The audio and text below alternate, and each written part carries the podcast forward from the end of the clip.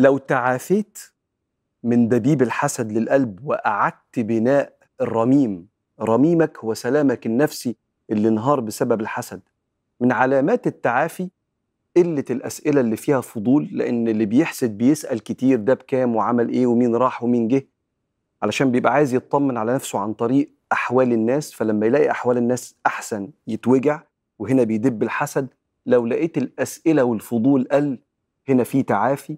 لو لقيت نفسك مش بتغتاب حد سبقك في الحياة لأن من علامات الحسد وجع يخلينا نغتاب الناس اللي سبقتنا في الحياة. لو لقيت نفسك كده الحمد لله في تعافي. ولو تعافيت هيحصل لك حاجتين كبار قوي حاجة الأولانية راحة البال والسكينة اللي إحنا بنسميها الرضا. أنت عارف علماء النفس بيقولوا إن ممارسة الامتنان تقلل إفراز هرمون التوتر. التوتر ده الإنسان يقدر يتغلب عليه بعد النعم.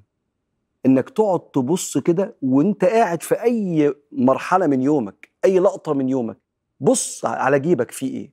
تلاقي مفتاح بيتك اللي ربنا سترك بيه ولو إنت عندك عربية حتى لو مش عاجباك أهي بتنقلك ولو ما عندكش عربية عندك قرش ينقلك في ميكروباص ولا أتوبيس وهتبص هتلاقي قرش يكفيك النهارده بص كل واحد أدرى بجيوبه بس.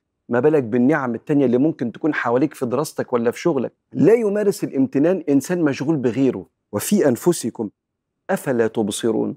فأنت لو قدرت أنك أنت إن شاء الله تتعافى من الحسد ده هتتفاجئ أن أنت بالك مرتاح قوي وكان سيدنا محمد بن سيرين يقول إني لا أحسد أحدا على الدنيا.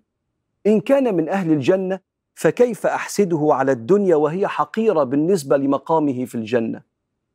وإن كان من أهل النار فعلى ما أحسده من الدنيا. أحسده على الدنيا ليه؟ لو من أهل الجنة يبقى أنا بحسده على أقل نعمة عنده وهو عنده النعمة الكبيرة من أهل الجنة. ولو من أهل النار طب يتحسد على إيه ده اللي عنده دنيا وفي الآخر رايح النار؟ فهو مش مركز باله مرتاح لأنه مركز مع نفسه. حاجة تانية اللي هتحصل لك سترتقي لمرتبة الشاكرين. وبالشكر تحفظ النعم الموجودة وتجلب النعم المفقودة. كانوا يسموا الشكر عند السلف الصالح الحافظ ويسمونه الجالب الحافظ للنعم الموجودة والجالب للنعم المفقودة. ده كلام سيدنا الحسن البصري.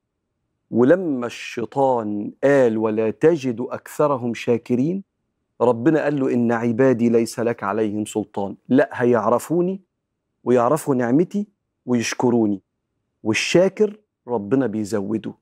واللي ما بيشكرش بيهدد نعمته بإن هي تفنى من إيديه. فهترتقي لمرتبة الشاكرين ويا بختك في النعم الزيادة اللي هتقابلها فيما تبقى من عمرك. وبكده يبقى عملت لنفسك أكبر خدمة في إنك أنت تعيد بناء سلامك النفسي بعد ما انهار بسبب دبيب الحسد.